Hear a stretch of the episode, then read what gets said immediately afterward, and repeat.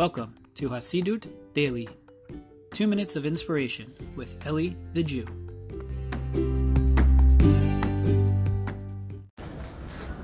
All right, shalom everybody. Hope you're doing well. Wanted to share with you a quick thought. This past week's Torah portion was Parshat Re'eh, and it starts off Re'eh Anochi Noten Lefnechem Bracha V'Klala.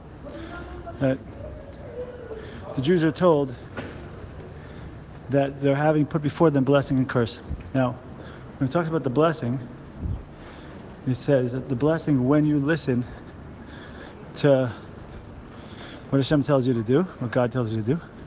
Then it says by the curse, if you don't listen to what God tells you to do, and you stray and you worship other, you know, idols, gods, you know, false gods, things like that, right? So there's an imbalance in this verse that it says when you listen for the blessing, and for the curse it says if you don't listen, right? What's the difference between when and if? So it's very subtle. But it's from these little subtleties in the Torah that we can learn grand, grand ideas. And that is, says one of the great commentaries, the Torah Tamima, that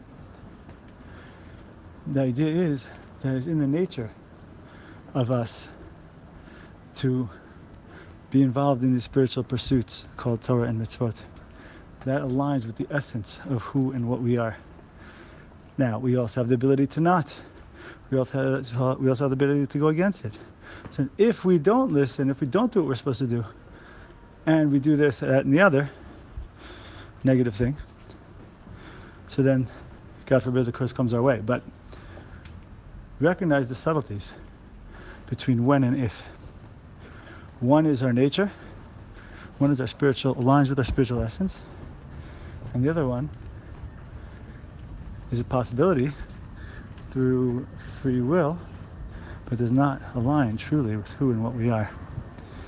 And based on this, similar idea is taught that it says in the Talmud that machshava tova kodesh baruch mitzdarfan lemaaseh that if someone has a good intent, a good thought, an intent to do something positive, but for whatever reason they're stopped from doing it,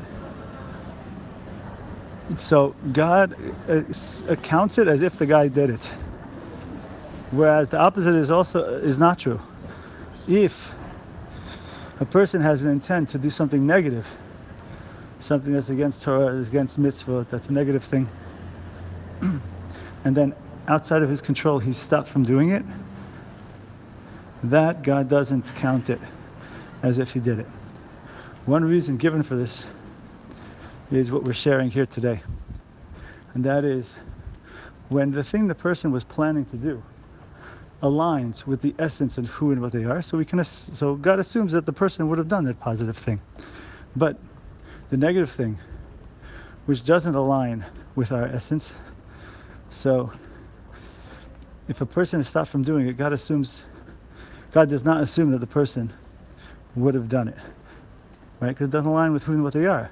So even if they intended in the moment to do it, when push comes to shove, it could very well be that the person would have stepped away from doing it. Right? Anyway, we should take on these ideas and contemplate what we're doing in our day, what we're doing in our life, where we're allotting our time and attention to, and recognize what is truly our nature and essence and purpose here and what's truly going to matter after 120, as they say, after 120 years on this earth. And um, turn our attention and our focus and our actions towards who and what we truly, really are. Have yourselves a wonderful day.